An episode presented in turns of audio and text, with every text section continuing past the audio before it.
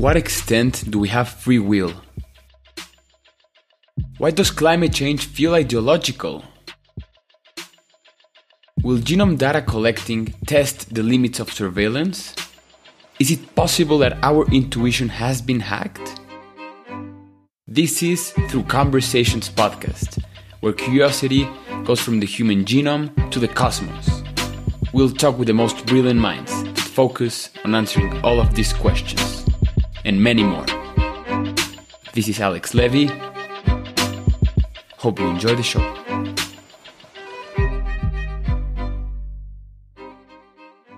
Hey everyone! This episode was a very, very awesome experience.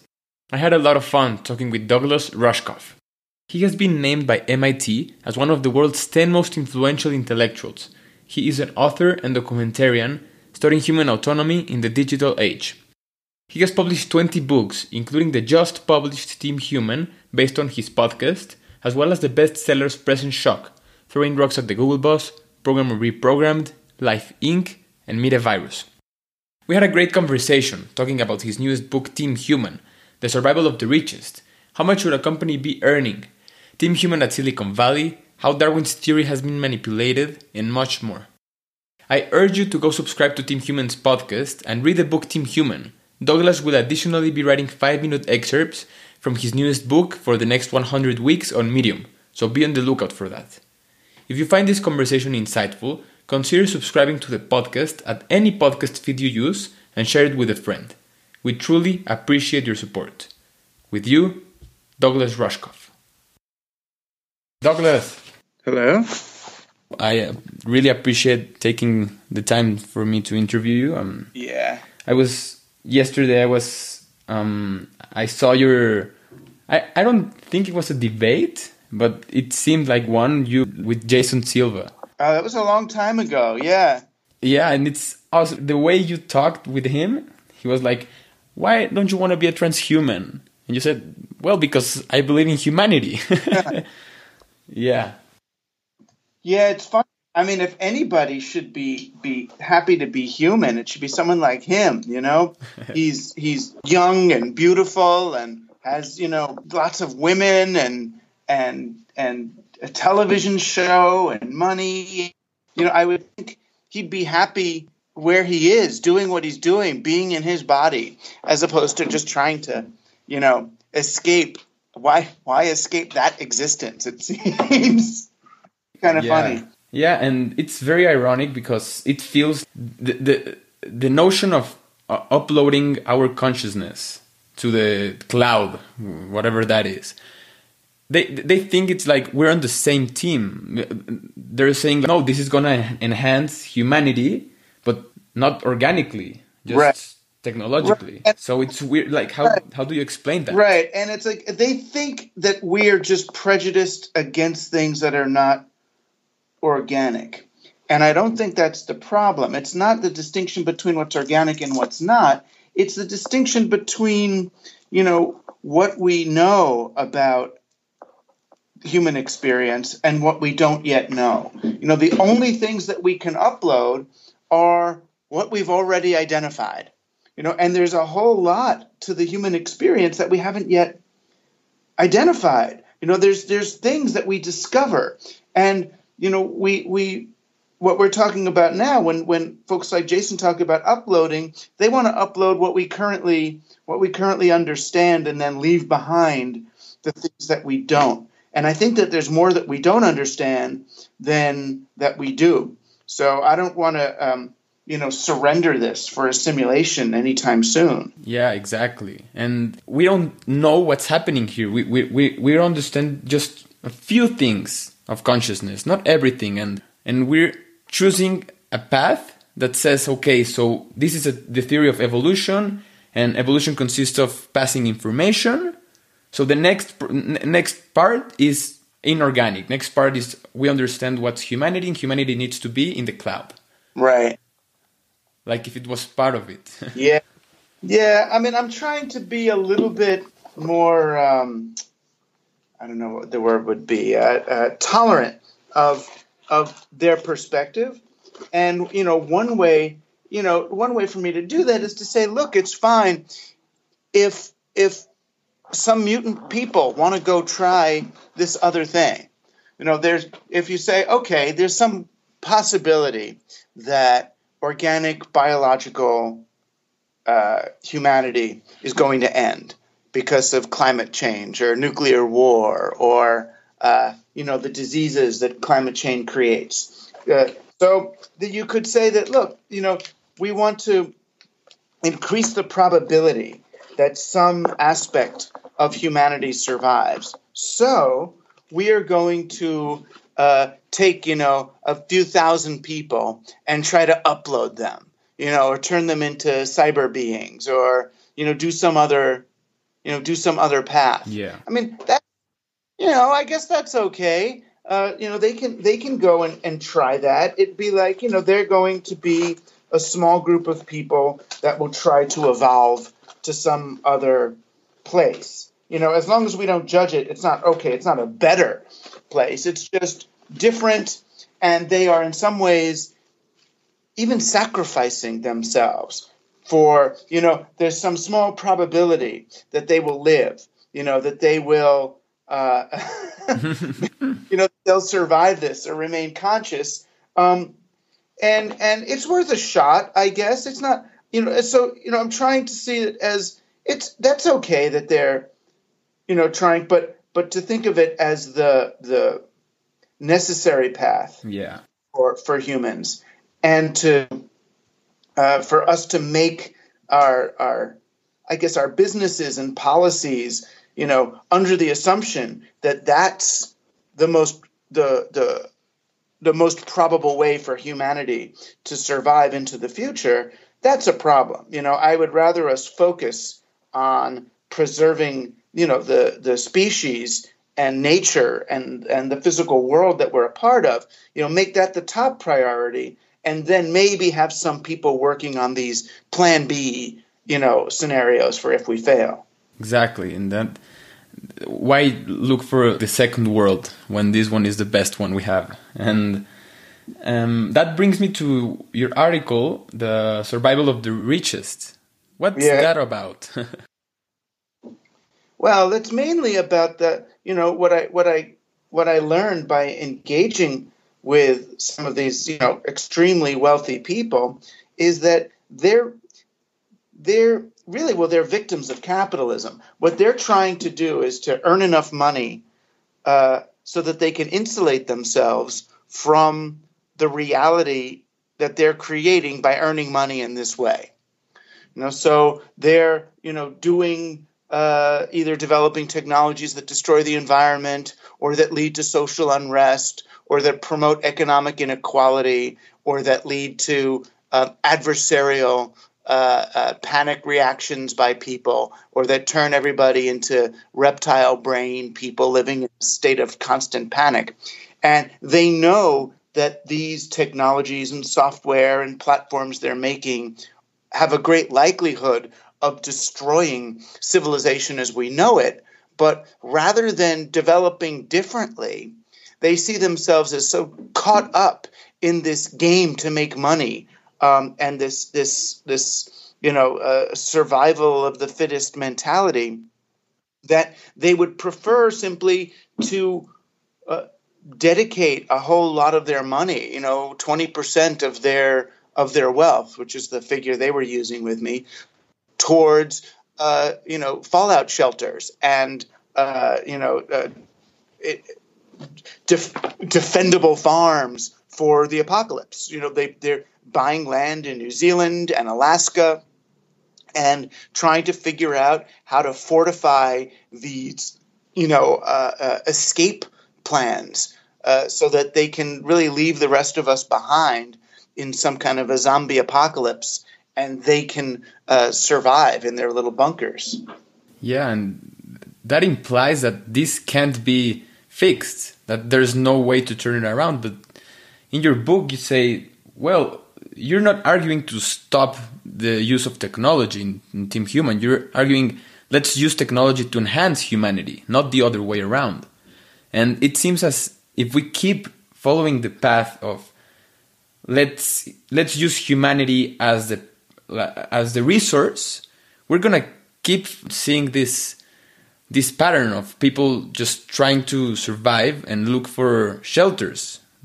Yeah, I mean, I guess they would see it as not as you know as the only way out, but as one way out.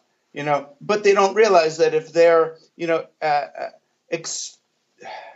if they're refusing to see the the, the, the, the kind of the more essential problem with growth for growth's sake, with running companies the way they are, mm-hmm. With you know looking at people as as resources, you know from from whom uh, value is supposed to be extracted. You know if they can't stop looking at things this way, then um, you know you know they're preparing for a catastrophe that's tire- entirely unnecessary. You know, yeah. I, I would think that they could spend a whole lot less effort simply looking at how can I develop, you know, business plans that don't require growth. You know, it's it's fine. Capitalists should be able to make money. That's fine. They should make money for investing in new enterprises, but they get to make yeah. money forever from it. You know, so let's decide what's fair. Exactly. Five times. Should they make five times their investment? Should they make 10 times their investment? 20 times? Maybe a 100 times their investment? And then once they've made back 100 times what they invested, then they should it should stop. Then they should simply get a dividend every year. You know, they get another a, a little bit, but not or maybe nothing you know, so you start. Um, I have a startup. If you invest in it now, you can get the first hundred times, you know, on your money, and then after that, uh, uh, the shares go back to the workers or to the community where it's involved. You've made a hundred times of your money. You you should be happy. Now you can you now you can go home. Uh, you know, if, if we could think of it that way, then a company like Google or Twitter or Facebook will be allowed to grow into a multi billion dollar company, but then it won't be forced to continue to grow after that. And that's really the whole the whole trick. How do we uh, uh, how do we get to the place where we're okay with a company just making 10, 20, 50 times what people put into it at the beginning and then it can just hum along after that. It's like, you know, you can make money off when a car goes from, you know, zero kilometers an hour to 70 kilometers an hour. You know, zero to 70 is the acceleration period. Wow. I made 70 times, you know, whatever, from from from 1 to 70. I made that was good. But then after that, it should be allowed to drive. It just keep going at 70. You don't have to go 100 or 200 or 400. Just keep going. And that's as big as the company needed to grow in order to serve its purpose. Yeah, definitely. And why keep chasing profits if they're valued at billions and if not trillions of dollars? You know, that I, I think there's there's companies that are valued more than the GDP of countries. I think the the stock market keeps breaking more and more records, and it's. I, I think it's the, as you say in your book, it's the correlation between data and profit that's making this circling spiral of never ending chase of profits, you know? Yeah, for sure. I mean, it's because, you know, I mean, capitalism has always been abstract. You know, it's, it's, the, the tension has always been between capital, money, which is an abstract thing, and people's time and the real world, which is a real thing and and I would argue a limited thing. I'm I'm and I understand that, that not everyone feels this way, but I feel like the amount of matter in our atmosphere is limited. You know, that that and I would argue that science science would argue this too, that there's not infinite resources in our uh, uh, biosphere or our, our planet's atmosphere that that you would need to to develop regenerative tactics rather than just burning things um, in order to keep this all keep this all going. But money is just math. Money is numbers. So numbers can keep growing forever from billions to trillions to anything. So mm-hmm. when digital technology came along, it looked to capitalists like, oh, this is going to allow us to go infinitely. This is going to do things that the regular industrial age couldn't do because the industrial age was limited by you know a certain amount of labor and matter and how much coal and how much gas. But digital is infinite.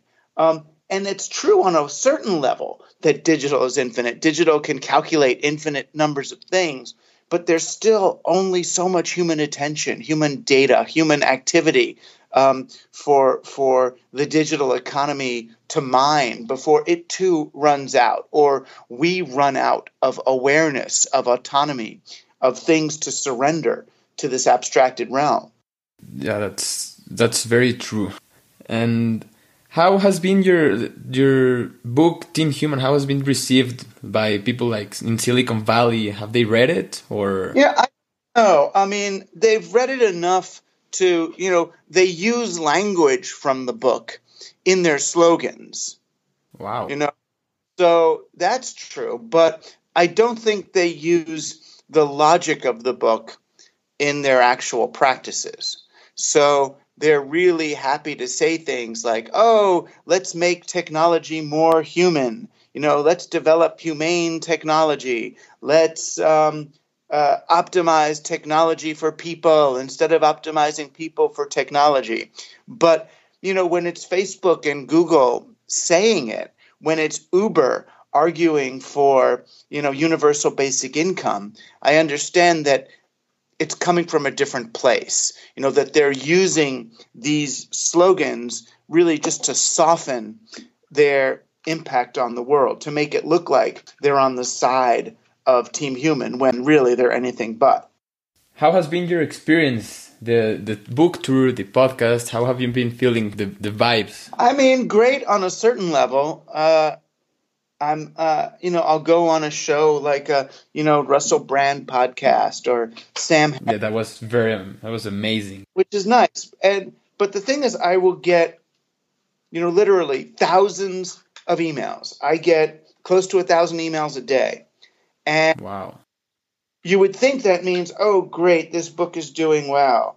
Um, but actually, it doesn't. Within the thousands of emails that I'm getting, the vast majority of them say something like, Oh, I heard you talking about your book on Russell Brand's show. It sounds fascinating, particularly the part about artificial intelligence. Please tell me more. Yeah. Why don't you go and, and read the, the book? Why don't you read the book, you know, really, at what point? And then I realized, oh my gosh, I'm trying to scale myself to the internet, you know, and that doesn't that doesn't work. You know that I get it that people want to have a they hear me talking about live human interaction, and then they want to have a live human interaction with me, and I'm just one little person, you know, and I, bar- I barely have time to have good live interactions with the people in my own life, with my wife, with my child, you know, and if I'm going to answer meaningfully every one of the, if it's only 500 emails asking me for, you know, a 500 word response to their question mm-hmm. that's already in the book, um, it's not, that's, that's not fair. So I, I guess on the one hand, I'm, I'm extremely excited that so many thousands of people are interested in these ideas. But I'm a little dismayed that people don't want to uh, want to engage with them in book form. You know, they want to they want they want to uh, uh, you know engage with me individually, and that's that's tough. You know, so yeah, I mean that's great. And uh, in terms of industry, you know, I think people in the industry look at what I'm saying as somewhat naive.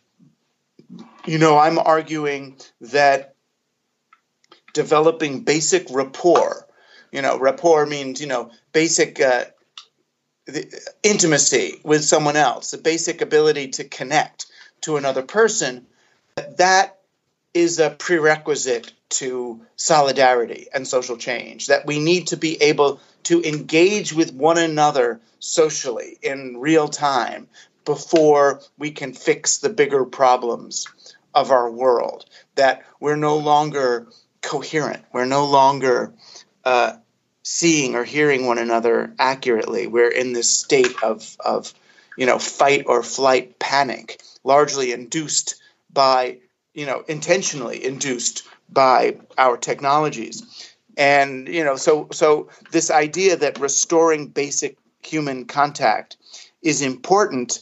Um, it comes off to most of the Silicon Valley world as sort of wellness. That's their new word for it. And they have apps for wellness, you know, wellness apps and mindfulness apps and all that. And I'm like, yeah, yeah it's not quite what I mean. I mean, just sit with another person, you know, look at your kids in the eyes, you know, put down the iPad when your kid is doing something, you know, uh, uh don't photograph them, be with them.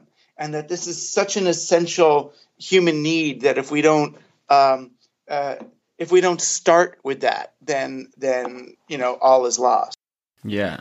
I, I related a lot and actually I laughed out, out loud when you said in the Russell Brand podcast that whenever you see someone at New York Park and Central Park or I don't remember which park exactly, whenever you walk, you see you try to find someone that's not looking at their screens. They're actually looking at the trees and and that really resounded with me because I I do the same whenever I'm walking or whenever I'm in a class in the classroom whenever I see someone turning down their computers and looking at the, what the teacher is saying, I mean, like you're part of this too. You you understand that there is nothing more authentic than this, and that also brings me to to to what you were saying right now. That the why is it that they need us the the, the companies, social media companies, need us to be like an individual race to profit? Could you further Go, go, go, explain further on that. Uh, well, I guess the main the main way is if we don't have you know healthy connections with other people, we try to substitute for those corrections or for those connections with with product purchases. You know, so you know if you don't you know, if you don't have a girlfriend, you'll go use porn. If you don't have a family, you'll buy a bigger TV. You know, the the the the advertisement for blue jeans, you know, will always be saying wear these blue jeans and you will get laid, right? That's that's what they're always saying. And in one way or another. And who's that commercial for? Is that commercial for somebody who's getting laid? No. It's a commercial for someone who's not getting laid. Mm-hmm. You know, television needs people to be isolated and alone and afraid in order to make us dependent on the screen and the many products it's offering us because then products become kind of a shield they become your insulation your way of of protecting yourself from the rest of the world they're your your armor. And that's um, that depends on us being alienated and isolated from one another. You know and now now that we're in the the digital age you know digital technologies work by by atomizing us, by separating us. They want us each to be, you know, sitting alone, afraid, because every minute that you spend connected genuinely with someone else in the real world is a minute that you're not online. You know, every uh, everything you do that's not being recorded through your mouse or through your screen is data that's being lost. Mm-hmm. It's an it's six seconds of your life that haven't been monetized by one of these companies. So they need us to be individuals. The more individually you act, the more data that gets produced, the more surface area they have on the marketplace. So it's really just all about money. 20 people sitting in a room laughing together are not spending money, and mm-hmm. that's the problem. Yeah, so I, I was in my political science class last week, and we were talking about cooperation. And there's this book by Robert Axelrod, a political scientist, that says that it's about the evolution of cooperation. That actually, um, evolution favors strategies that cooperate. So, this is counterfactual to what the Darwin theory and the evolutionary theory that the individuals are better by the survival of the fittest. Well, it's not counterfactual to Darwin. It's what Darwin actually said. Oh, uh, so that's that, yeah. that maybe precisely the, the problem that we don't yeah, understand what he was saying. No, well, the free market capitalists or libertarians have uh, uh, very cynically uh, misrepresented Darwin. Wow. As a way of promoting, you know, Ayn Rand and her Mhm. uh, uh, competitive model of the world. No, it- the the Darwin wrote about it all the time. He was consistently amazed at the ability of species to collaborate amongst themselves and with other species in order to ensure mutual survival and flourishing. You know, even insofar as the, the a species will limit its grazing and its hunting in order to preserve the things that it, that it's living off. But you know, more more modern scientists have looked at the way that you know trees are not competing for sunlight in the forest. That trees actually uh, Are uh, inter- they're interconnected. independent. Yeah, they share resources. The larger tree will share the sunlight, you know, through its root system. It'll share its sunlight with the smaller trees. And then when the leaves fall in the in the winter, the small trees, which are usually the evergreens, will share their resources with the big trees. And this whole transaction is enacted by by uh, mushrooms under the ground that get a service fee for moving the resources back and forth. So it's one big interdependent dance. It's much more like a coral reef of interdependent species than it is some, you know, jungle battle. Yeah, and th- this is what you say in the book Team Human. You say that maybe this is what makes digital media dangerous is that the engagement through it is just a w- new way of being alone because it uh, that's a quote from you. And what i get from this is that it makes an illusion that we're seeing each other every day. Like i don't know if you're familiar with snapchat. I, I, I saw this last week. My friend has like 200 streak days of sending selfies to another person. And I asked him, Have you seen them in the last week? No, I haven't. And they feel as if they're more connected through these Snapchat technologies and the streaks than actually streaking and through literally seeing each other. Yeah, I mean, you know, the the the part of the problem is the the less accustomed we are to engaging with other people in the world, you know, the less uh, uh, the less capable we are of of doing it. You know, so now you know people are are more and more afraid Yeah. of one another. There's more students every year come into my class with notes from their doctor saying, please excuse Johnny from class participation because he's got a social anxiety disorder. And so I have a, a, a room full of kids. I'm not allowed to call on them uh, because they're afraid to present or afraid to speak in front of others. You know, that's that's what they should have learned in in elementary school or high school. It's more important than the math is the ability to, to look at someone. Yeah, I definitely agree. And nowadays we're not particularly threatened by like a big uh, rhinoceros or a big lion, no? So I think our amygdala has associated threat with uncomfortable, with awkwardness. So every time we get a chance to, if we're gonna feel awkward, we associate it with danger. And in the long run, if you go and you pass through the awkwardness, that makes connection, meaningful connection.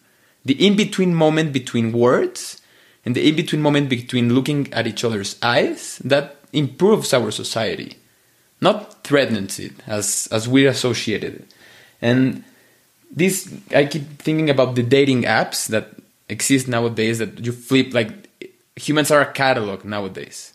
And well, they're, they're a catalog, but in the real world you see a person and through conversations and through perception you see okay i like this guy or i don't like him now you just swipe left or swipe right and you get the same you associate the same thing you know Yeah, but and worse than that though is the machine eventually learns what you like and what you don't and stop yeah the algorithm yeah, it stops showing you what you like or what you don't like.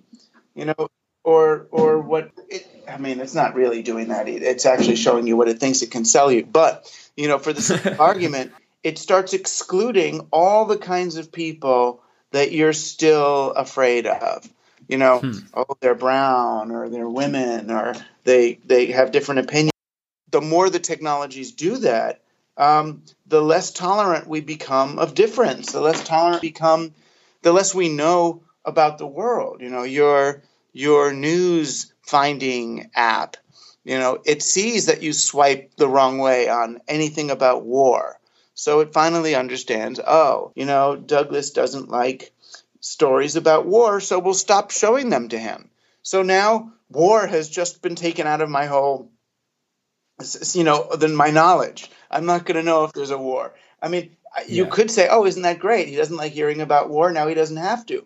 But you know, at least when you bought a newspaper, you know, you don't have to read the story about the war, but you see it on the you see it on the front page. At least you know that it's there. You know, and you you you decide not to read it, but it's it's it's in your awareness. Now it's just gone. You know, it's excised. So you don't like seeing about climate change. You don't want to know. We're not going to tell you. It doesn't exist. Um, and that, yeah, I don't think that that's the the healthiest way to go through the world. Yeah, and so who are Team Human's enemies? Are they the companies? Are they the algorithms? Are they data? I don't know. Is it capitalism? Yeah, maybe. I mean, I don't like thinking in terms of enemies, but I would. well, like Team Human's enemies I, are whatever wants to, you know, whatever doesn't like the humans. Um, yeah, what what what I mean with this is like, I, I this is a theme that keeps recurring in your book that algorithms don't have feelings. Algorithms algorithms can't categorize the world. So if you swiped left or you swiped, you didn't like the war topic they don't say, "Oh, he's more sensitive to this topic."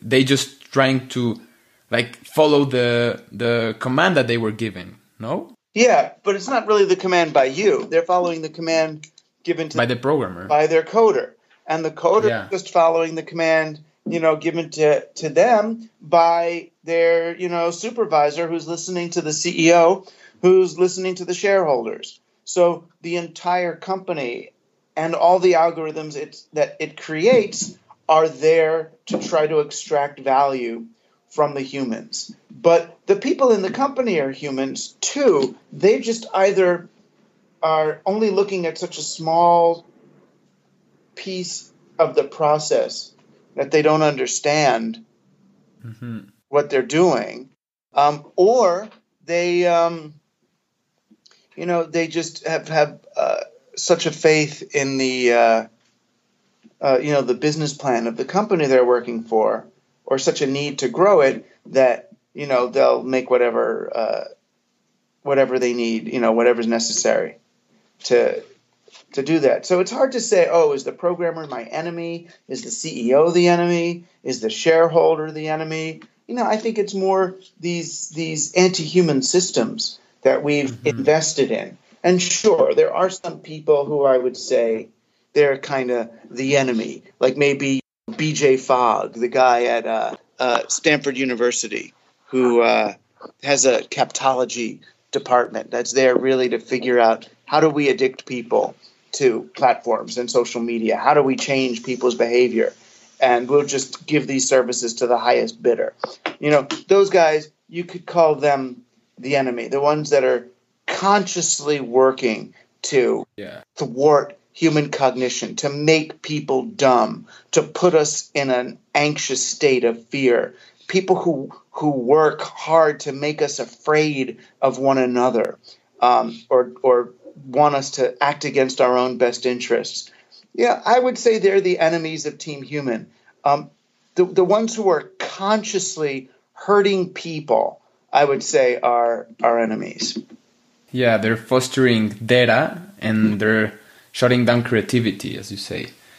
And what 10 years from now or 5 years from now, what would you like to see as the very first thing change in technologies and media, digital media? I mean, positive change could manifest in any number of ways. I mean, I don't know that I don't know that I would look to how technology has changed for my measure of how we're doing better. You know, I feel like that's putting the focus almost on the wrong thing. I would want to look mm. at how human beings have changed. Are people spending more time with one another? Are are is the suicide rate going down or up? Um, how uh, many people are dedicated to preserving a climate that supports life? Um, you know, how many people are uh, uh, are living with basic economic uh, and racial equality? Um, mm-hmm. Do women earn the same as men?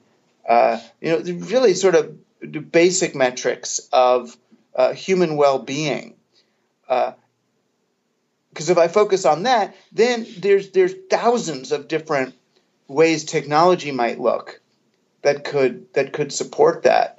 But yeah, I would think it's a world in which people are not staring down at their screens, you know, where they're engaged with one another, where I see more smiles, where I see less pollution, where the probability of imminent extinction of our species is lower rather than higher, you know, stuff like that.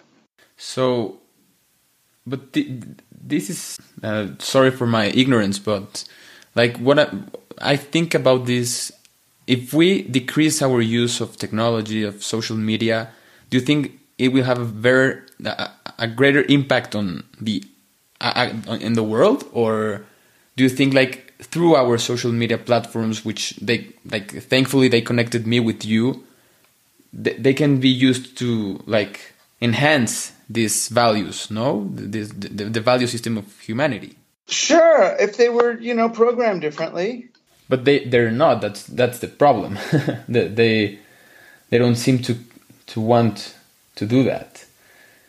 So, do you think it's the value system that leaders in technology and politics have that are not running the things like accordingly? Do you think they need to change? What which values would you like to see in our leaders? values in our leaders? Um, I guess to start, you know, I mean, in America is an easy example. So we have leaders that use government to rob the public of its money and resources for personal gain right? So the idea of the leader is when i get to be leader i get to take everyone's money. Yeah um, weird. and and exercise power over them and make them hate one another so that I could take more of their stuff. That's not for me that's not a good leader. So I would like and it's really simple. I think good leaders would be ones who are looking for ways of making life better for lots of people. Know, so it's kind of so super simple. Um, I don't know that your you know your leaders are really any better right now. You know, they're looking well at personal gain and power, and it's it's mm-hmm. scary. Yeah, here in Mexico, it's all about legacy, and it's weird because, as you say, if we improve people's lives, if leaders actually work for that, their legacy would be intact. It would be better than just increasing GDP or increasing, you know, like yeah. If if someone would actually say, okay, I'm in a position of power right now, I can do meaningful change, meaningful change in human lives. They're they're in the in they can't lose on that perspective, and they seem to think they are, and they they could. Yeah, I mean, a lot of them are thinking of it. How do I make people's lives better without alienating the billionaires and millionaires who have, you know, helped support my campaign or who have the real power in my country. Yeah. You know, and it may be impossible to support this many billionaires and feed the people. I think you you said several times that what excited you from from the Occupy Wall Street movements, and it, it was actually occupying our space that we were actually here. No. Yeah, so that, I mean, that could be good. I was just answering a tweet where someone was saying, um, I like Rushkoff's stuff, but his solutions are too folksy for me. His, his solutions in Team Human are too folksy. Hmm. And it's like, That's weird. the book is called Team Human. You know? and the, the folk are the humans. exactly. The, the yeah, so the solutions for Team Human will be folksy. What I'm looking at is how do I increase the strength and will of the humans? And I'm thinking of it right now, and I've written 20 other books that think of it from other sides. But yeah. Team Human, I'm looking at it from the human perspective. How can the human organism be strengthened? You know, rather Yeah. than looking at at policy or at data or at you know social media platforms, what is it that humans can do as humans? How can we restore our resilience, our rapport, our solidarity in order to uh, uh, you know recall and retrieve what it meant to be human? Yeah, and the one book that particularly interested me was your take on Judaism. I'm Jewish myself, and I would like like if you could further explain what, your thoughts on how is it that Judaism favors open source and collaboration, and how could what we, could we obtain from that?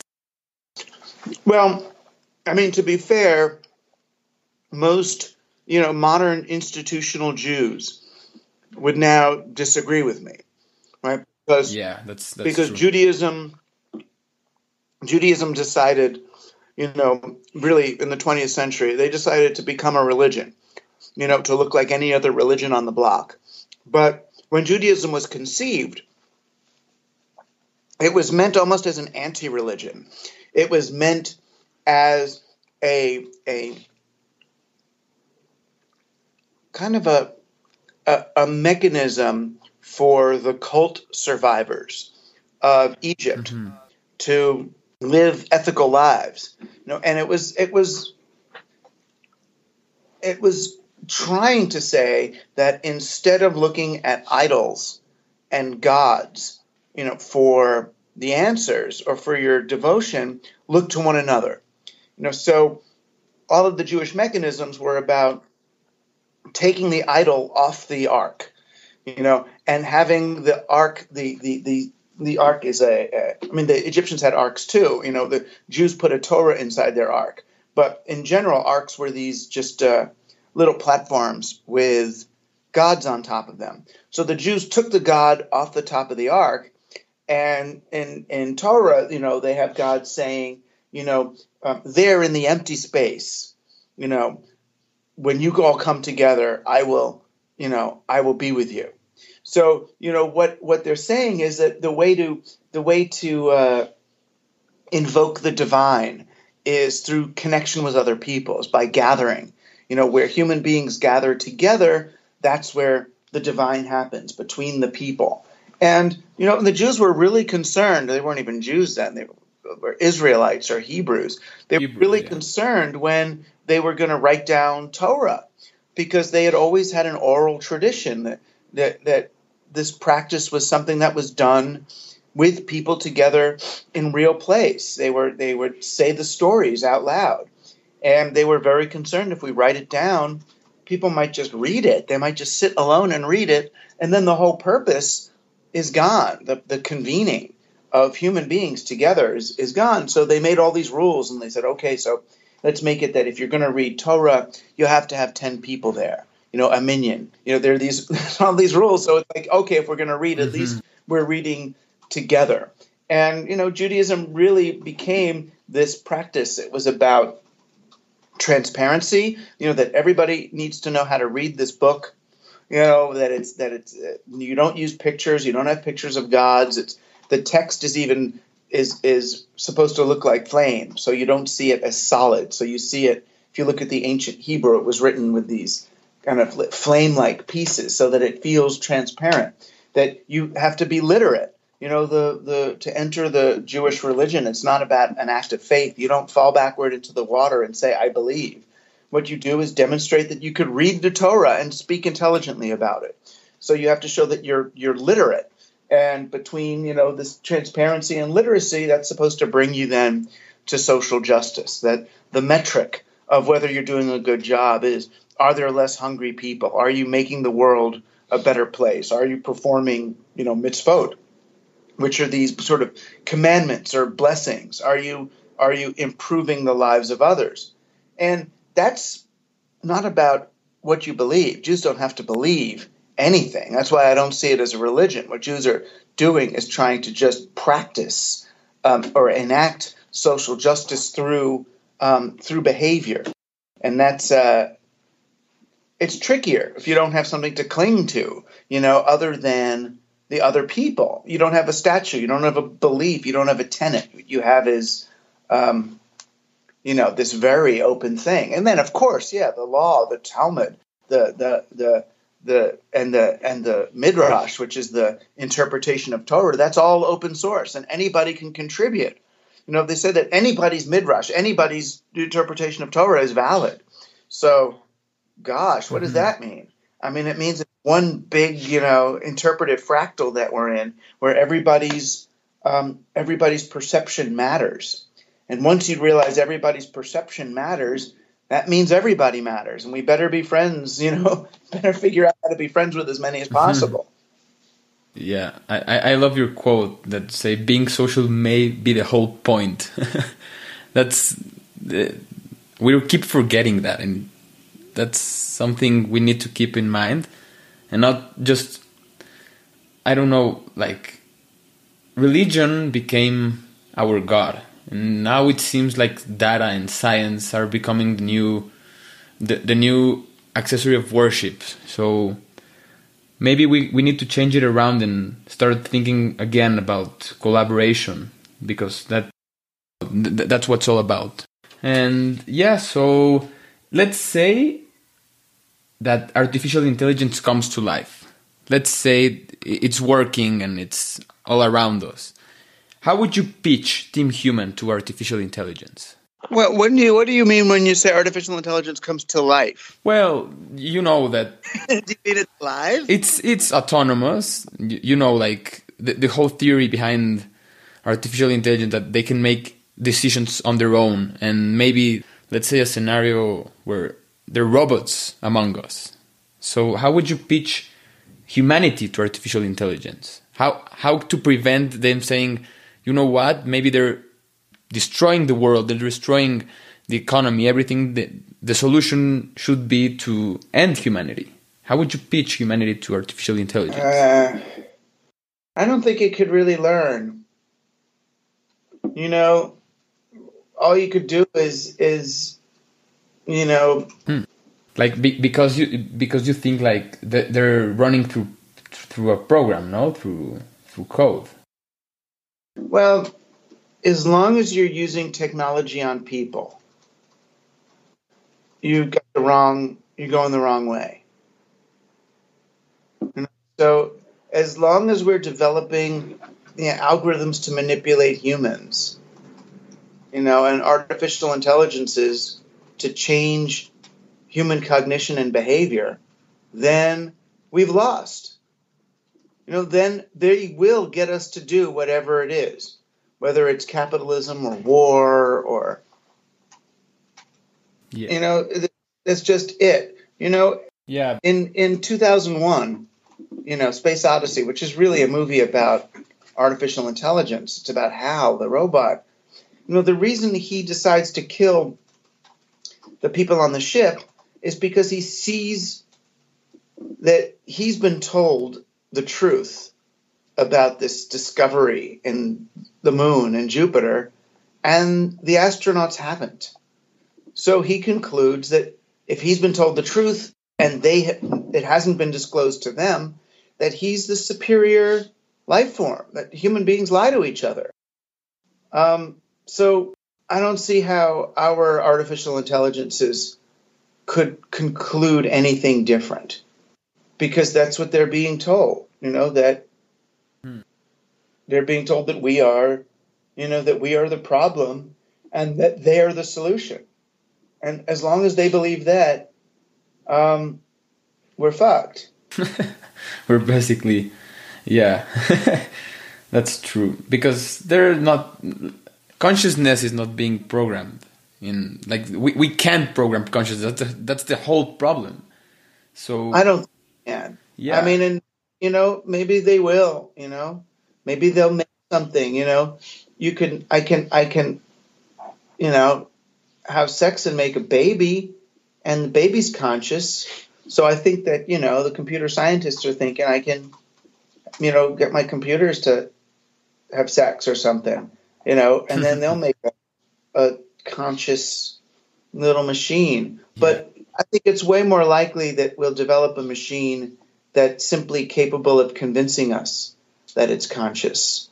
You know, artificial intelligences are designed to manipulate us. yeah, like the Turing the Turing test, no? Like you say in Yeah. the book.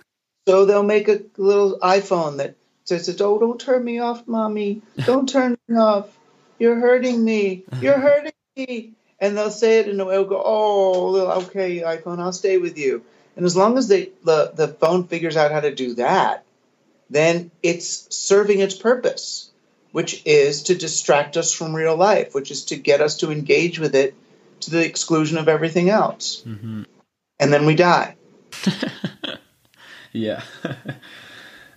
well, we're we're five minutes away from an an hour, and I just let I wanna I wanted to ask you this because I'm whenever I ask this to someone, they they have a hard time choosing. But let's say you have to choose between the two of those, okay?